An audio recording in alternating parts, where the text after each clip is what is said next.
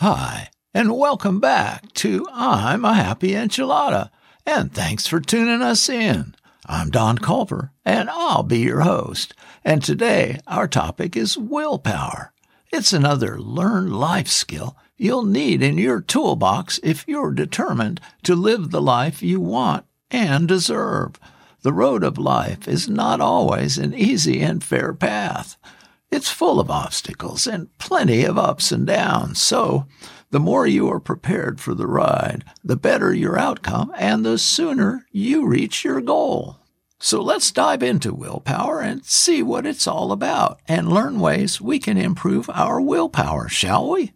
Well, willpower can be defined as the ability to delay gratification, resisting short-term temptations in order to meet long-term goals the capacity to override an unwanted thought, feeling, or impulse is another definition. Now, finding the willpower to lose weight can be difficult, for sure, as can keeping the willpower going for the long term. Now, here's a couple good ideas to help with that. Avoid having to make food decisions before every meal. Instead, take time each weekend to draw up a seven day plan for the coming week. Shop from your list and stick to it. Don't add anything else to your cart. No cheating now. That's great ideas there.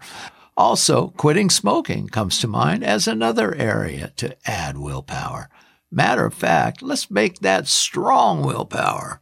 That's described as a strong determination that allows you to do something difficult like quitting smoking or losing weight. Whoa, good stuff.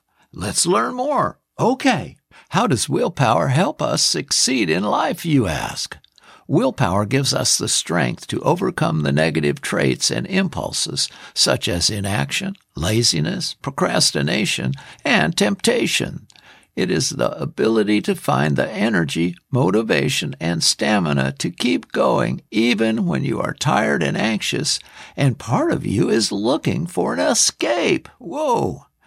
Willpower is a response that comes from both the brain and the body. The willpower response is a reaction to an internal conflict.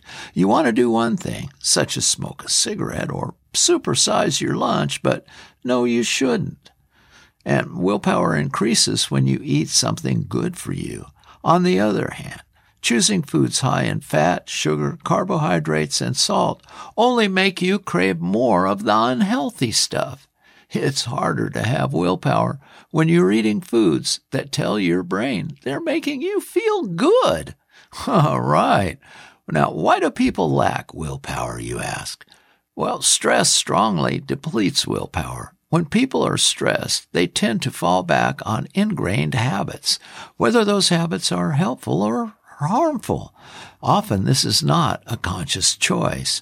People resort to old habits without thinking because they are in a stressed state. So now we know what willpower is and we want to strengthen our willpower. How do we do that? Well, here's some tips for doing just that. Don't take on too much at once.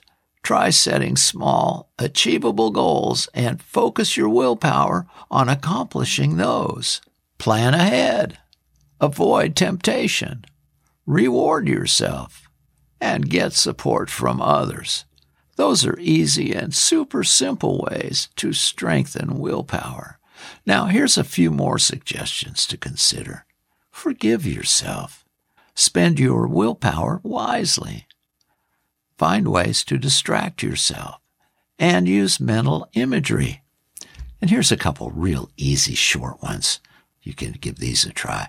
10 minutes of meditation and work on your posture.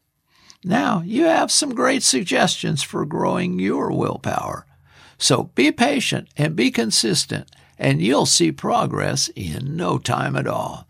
Well, that's all I've got. So until next time, God bless and be a happy enchilada. Bye.